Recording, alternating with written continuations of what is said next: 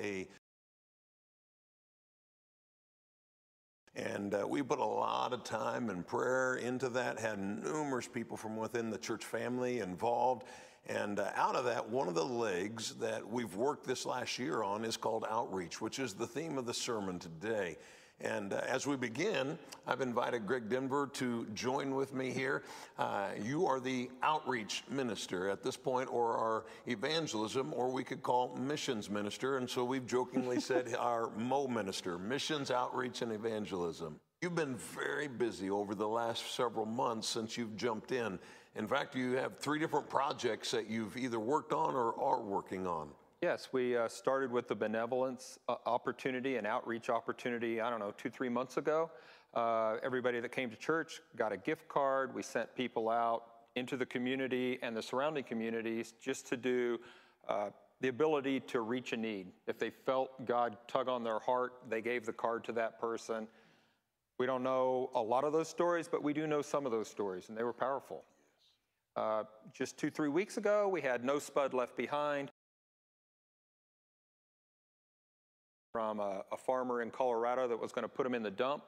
Uh, we said, yeah, we'll take those potatoes with Manhattan Soup Kitchen. And uh, we gave all 50,000 pounds of potatoes away in one day. We actually had people lined up outside at 7.30 waiting to get potatoes. So that was from Abilene to, to Wamego. Wow. So that was the reach there. Uh, the one we're currently working on is uh, Christmas in July. And that's two schools that we're going to give out 80 boxes to the teachers full of things that they say they, they usually need to begin this the school year.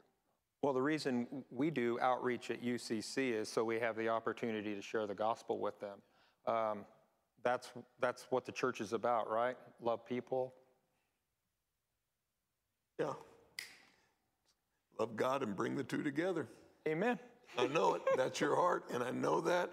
And uh, that's what I think sometimes people don't realize is how deeply God loves those who are hurting. Right. And, uh, and that He's called us to be His hands and feet and to go. You know, Jesus would speak to thousands and He would feed often thousands. Yeah. But then He would narrow down in on the one. Yeah. We have a lot of opportunities to do. We've been doing that. We're going to continue to do that. You have opportunities right around you but as you pray for someone, you need to be ready to share the gospel. And often that begins by just sharing your own testimony. Uh, right on the uh, UCC Hub, we also are going to have a, a simple way to be able to say, How do I write my story to be able to just show this God that I love so much to those around me? Yeah. And so I want to encourage you to jump on. We're going to jump into the sermon now, the rest of the way, and we're going to talk about an incredible story called the Good Samaritan. Can you imagine as football season is kicking off, the Chiefs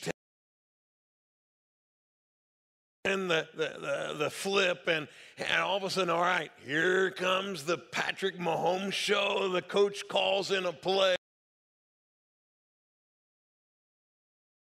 Tyreek Hill, and they start to have a discussion. And then they actually just sit down in the field. And, He's like, you know, the coach called a, uh, a, a running play, but you know, Tyreek, you're one of the fastest guys in the NFL.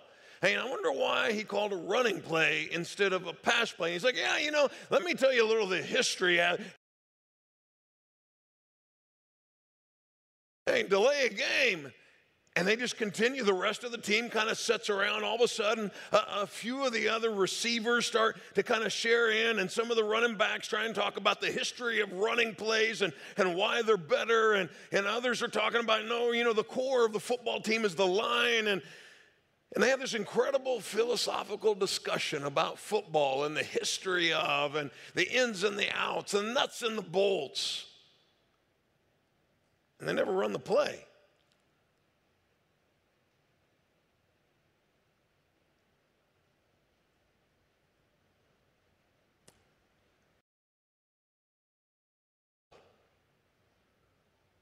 Happens all around this nation and all around the world every Sunday. And then throughout the week, God gives us this incredible mission He's called us to take the, the, the, message of Jesus Christ, hope for the world, to dying people who are lost and headed to hell otherwise. He says, This is what you're to do. Carry the message, take this message. And, and we start philosophizing and we talk and we sit down in coffee shops Bible studies and, and we discuss it and we know and we learn and we have so much knowledge. And we don't take the message and run the play.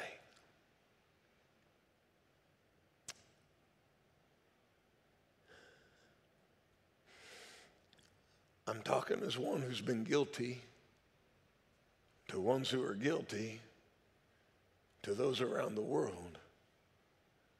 The mission God has given us is too important to sit down on the field while the war is raging around us. You know, doctrine is important, history is important, theology is important, knowledge of the Bible is important, studies are important, but if they don't lead to action, they're meaningless.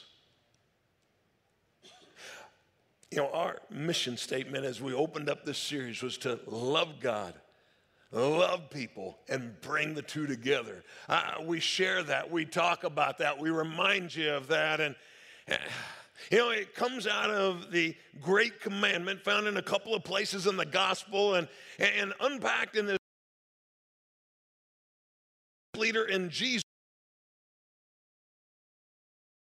Day. And Luke chapter 10 has some awesome stuff in it. You don't want to miss the setting. This is at the beginning of chapter 10, talking about sending out the disciples two by two to share the faith, to take the message, to go out and run the play. And then we get to this story, and it's love God and love your neighbor, love people as yourself. And it's just a simple commandment. And we're going to focus on the tail end of our mission statement, which is bring the two together. See, if you love God, you will love people. And if you love God and you love people, there's no way that you could ever go through this life as a follower of Christ and not introduce people to a loving God who wants to offer them hope. And so I want to talk about outreach. I want to talk about evangelism. I want to talk about sharing our faith, about running the play that God has given us. Because you know what? We've always been uncomfortable with this. You know, the religious leader in this passage was having a hard time. He's like, um, now, who exactly do I have to love? Who's my neighbor, Jesus?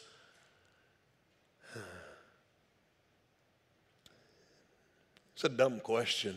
Not a dumb guy, just a dumb question. And Jesus, instead of kind of scolding him, he tells a pretty rough story and puts it in perspective. Jesus doesn't actually tell a very nice story. You'll get the context in a moment tells a story that's a gut punch to this guy. He says, Well, once upon a time, there's this guy traveling. He's a Jewish guy traveling from Jerusalem to Jericho along a very dangerous path, about 17 miles, that was known. And this guy, all the audience would know, Oh, that's a dangerous path. There's twists and turns, boulders, and places for people to hide out there. You know, you, it's kind of a dangerous area. And, and so this guy's walking along, and some robbers jump out, take him down, beat him up, and not just like bruised where he's like, oh man, they stole my stuff. I got a black eye. I mean, they leave him half dead. He's not able to move on his own. He is, he's a bloody mess. But he says, hey, guess what? Don't worry. Yeah, this is in verse 31. He says, and a priest comes by, and they're like, oh, yeah, I bet it. here's the answer. And the priest not only doesn't step over to help the guy, he crosses to the other side of the road to avoid him. Oh, now they're really uncomfortable. and then, you know, you go, well, well, nobody would do that. You know what? You probably do that each and every week. You go, I do not. How many of you, just rhetorically, let me just challenge you to think about, have gone to the grocery store, seen that person you really don't want to talk to down an aisle, got I think I'll go down the X aisle. you know, got ready to go down you know, to your, your dorm and, and all of a sudden just walked a little faster because you didn't want to talk to that guy down the hall, that gal. You know, pulled in your neighborhood and, and your neighbor started to walk across and like, hey, I got to go, I see you, and walked into your house. And they might not be physically bloodied up, but you have no idea how emotionally and spiritually, relationally, they might have been bludgeoned that week and just needed the love of God. Oh, we walk right by and walk to the other side of the road regularly. This message is to us. Then it says in verse 32 a temple assistant comes by. Like, oh, you know, the temple assistant, this is an important guy. And he was like the germ police you know, of the day. And he was about cleaning and keeping everything just right so that it was safe. It was, you know, all sanctified and holy. And, and it was kind of like a germ police for God here. And, and, you know, one of the rules is you can't touch certain things. And, and this guy would have been unclean at this point because he's a Samaritan and he was bloody and he was this mess. And if you touch him, he would not be able to do his job for seven days. He'd have to go into quarantine equivalent, basically. And, and so he just walks by as well. And they're probably getting a little bit uncomfortable.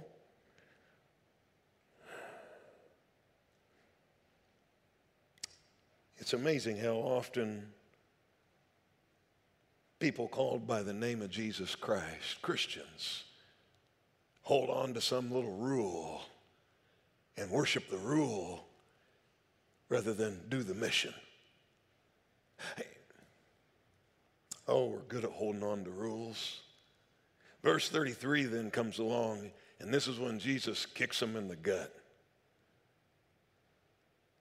Then a despised Samaritan. Now, I just want to stop for a second right there. See, look at that verse. At this point, the crowd is this religious, upright, self righteous, Jewish leader type crowd. And I'll just make it real blunt clear they did not like, in fact, that's why I down upon them. They're half breeds, they're ugly. This is a, a very prejudiced, nasty kind of view of.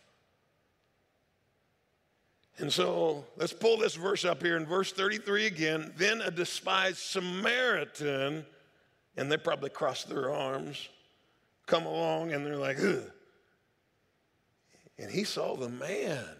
He felt compassion for the guy. See, here's the key. I want you to understand if you're a follower of Jesus Christ, you're going to look at people through the eyes of God, not through the eyes of man. They were an extremely nationalistic society, and they would not have even thought of a Samaritan almost as a person. That would have been a dog to them. Stop looking with your eyes. Stop looking with your understanding. Stop looking and listening with your ears. Image of God. And if follower of Jesus who is struggling, we must look for that and want to bring his message of hope. There are so many around you who are hurting. In your neighborhood, in your family who need to hear hope. They need to hear the message of Christ. And you're like, man, they're a pain in the butt, though. I mean, they're one of those, I've heard you say before, EGR, Barry, an extra grace required kind of person. Now, yeah, there are those, and sometimes those who need the most grace are those who've experienced the most pain. EGR and extra grace. I don't really have anybody in my office or my life group or my neighborhood that way. I don't know what you're talking about. And hey, just a little hint if you don't know one, you might be one.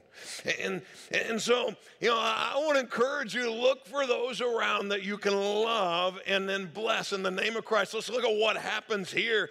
Hey, in verse 34, going over to him, the Samaritan soothed his wounds with olive oil and wine, and he bandaged them. Then he put the man on his own donkey. He took him to an inn where he took care of him. For the next day, he the next day he handed the innkeeper two silver coins, telling, Take care of this man. If the bill runs higher, I'll come back and I'll take care of the bill. I think we. I don't want to move to India. Uh, Uh, of the earth, absolutely. But do you catch the picture of the story right here? The guy, in the midst of his business, in the midst of his life, in the midst of his normal guy, on and I got to take care of my life and I'm going to be back and I'm going to check on him. It didn't mean he had to just drop everything. He didn't have to just stop life. He didn't have to quit his job to help somebody. He just had to care. Goes on and, and it hits the climax in the story. It says, Now, which of these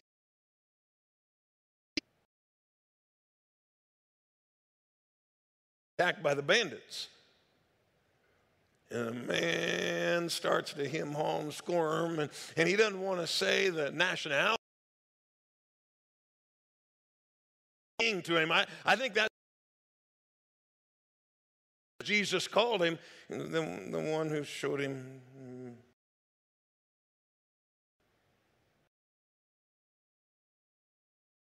the same. He's like, go and make a difference. Go. Just three quick, simple things to do that I think you'll recognize pretty quick. The very first one is in the middle of a busy, help uh, let's go, let's get it done. I got so many pressures, I got so many things going through my life, you got to stop. That's the first thing. Nice and simple. Stop. You got to be willing to slow down. You got to and, and see the world through not your eyes, but God's eyes. to care about those around you. Don't pretend you don't see them. I mean, we've all done that. I've done that. And we got to stop. Simple here, it's called drop. Picture drop. And you go, what do you mean? Well, just like the Samaritan, he got off his donkey. Now, you need to get off your donkey. And I kind of want to use the, the King James version of get off another word for donkey, but I know that might not be appropriate. And so I just want to challenge you to get off your high horse. There we go. There are so many high horses right now going on in society where, where people mad about that and there's hatred and Whereas the church of Jesus Christ, we are called to love people in the name of Jesus, and we need to enter into their hurt. We need to shouldn't be this. You shouldn't vote that way. You shouldn't this. And here's this. Could I ask you to get off your high horse enough to be on God's on God's platform, Because you know what? I got some strong feelings on things. I, I, I care deeply about things. I, I, see things and going on in this world, and, and I got some very deep felt opinions, but what matters most is His. So get off your donkey, okay? And as a church, care more about to His. Now, simple, you know the next one is stop, drop, roll. You go, roll? How do, what do you mean I'm supposed to roll? That's going to be kind of, no, no, not, not physically roll. He reached down into his satchel and he gave what he had. He gave of his life. He gave of his finances. He rolled out some dough for the guy. He rolled out some of his life, his heart, his time. He invested what he had and it made a difference. You when you invest what you have, when you drop your own way and grab hold of His way, all of a sudden you realize, wow, I have been blessed beyond. I, I'm thankful that each of you.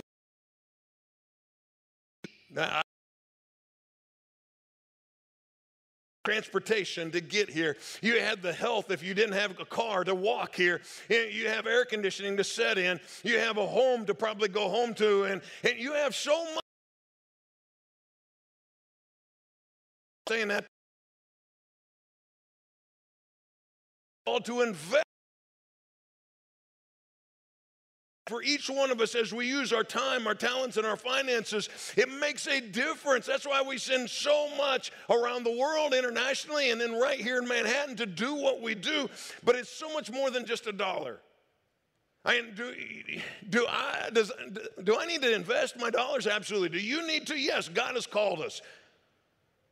But deeper than that, I need to invest my time. I need to invest my heart in what He's doing. I need to share myself with others. So stop drop, and roll. See, here's the thing is that a lot of us are like a computer. Like, huh? No, I'm not like a computer. Yeah. In fact, we kind of hold up a computer as almost the very essence of faith that we're all aiming for. And what I mean by that is, you know, my computer, it has every just about known translation to man of the Bible in it. Hey, hey, in present languages, extinct languages, I know all kinds of stuff. It has filled every word of the Bible right there on the computer. I can pull it up and I can search all the different ones. And it has commentary after commentary after commentary and book after book after book. I can fill rooms upon rooms upon rooms. Wow, it knows so much. And if not careful, we make that the goal of our faith to know so much. I'm thankful for the knowledge we have, but knowledge is not the end goal. Knowledge to be given is the goal. Knowledge that is held on to is worthless. Please make sure it flows through you and out of you. As God changes you, you invest in others. As He teaches you, you teach others. Do you love others as He always to come in to go out, not just that we are his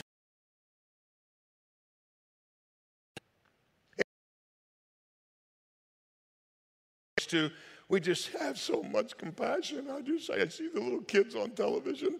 It breaks my heart. I say I'm a really good Christian. I cried for them.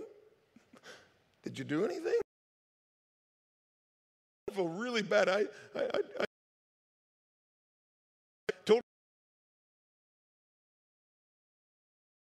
Oh, okay.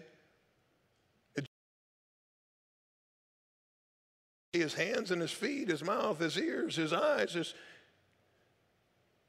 We're the body of Christ, not the building of Christ, not the holy huddle. Here's the real truth. It could, could you just listen, think about this for a moment?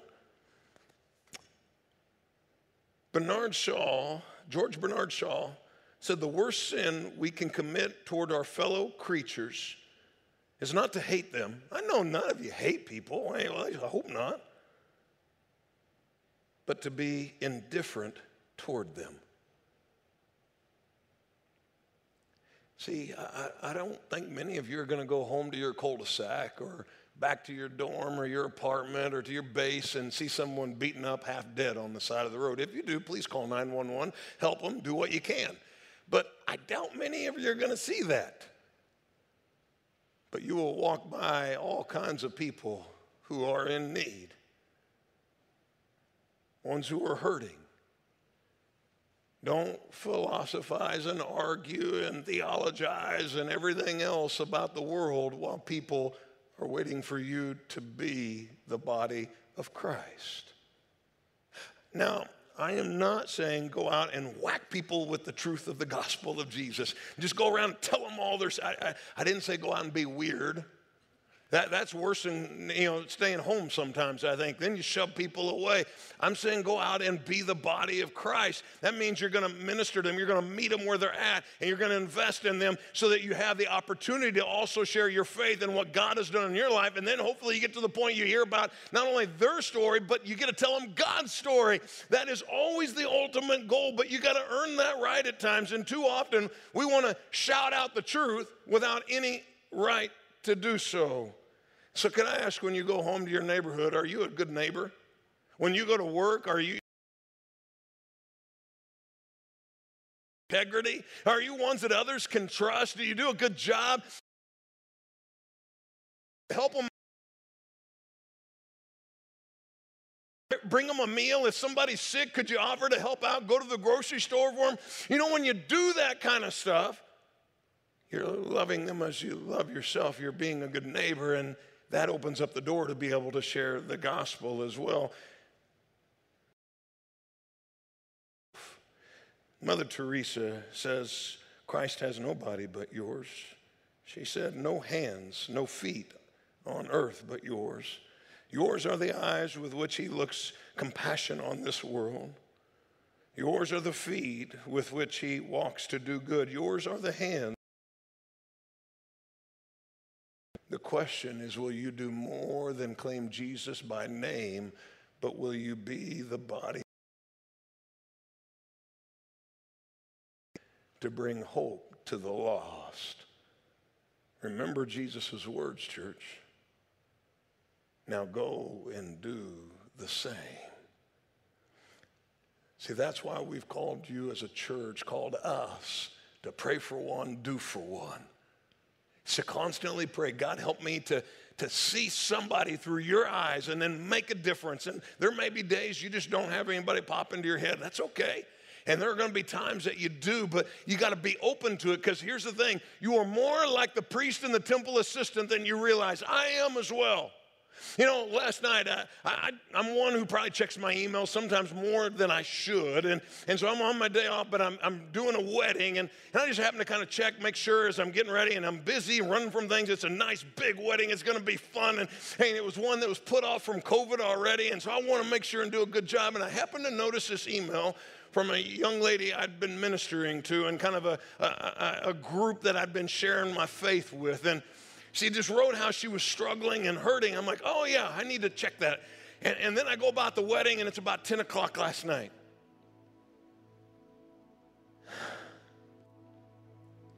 All of a sudden, God brings that one back to my head. And it probably took a lot of courage for her to just write a pastor she very little knew and said, I'm really struggling and I'm hurting and I need some help. And I'm in a spiritual warfare. I don't really have any home here right now. And, and it was like 10 o'clock. And I'm like, man, I have been busy and I've been being a priest all day. I walked to the other side of the road and I had to get on to my job and I had to take care of that. I was like, yeah, I'm tired. I need to go to bed. I got three services tomorrow, but not before I do. I just prayed for and, and reached out to her and just told her I hope that we can have her here today. And I don't know if she's here right now or not. About you more than you realize. We, if we don't, who will? You know, and we've been hammering so hard on download the UCC Hub app, get one of the journals, and, and there's reasons, you know, in here, both both on the right on the UCC Hub and in the journal, there are some tools that can help you to know what it means to be the hands and feet. And we talk about three stories. It's first of all listening to another story, just being able to, to think about how do I ask, hey, tell me your story. People want to share, they want someone to be interested. Too many of us talk without listening. So start with listening. Then you learn to say, hey, you know, could I just share my story, kind of what God done in my life? And, you know, people like to hear this is where I came from, how I ended in Manhattan. And, you know, along the way, here's where God got a hold of my life. And then hopefully that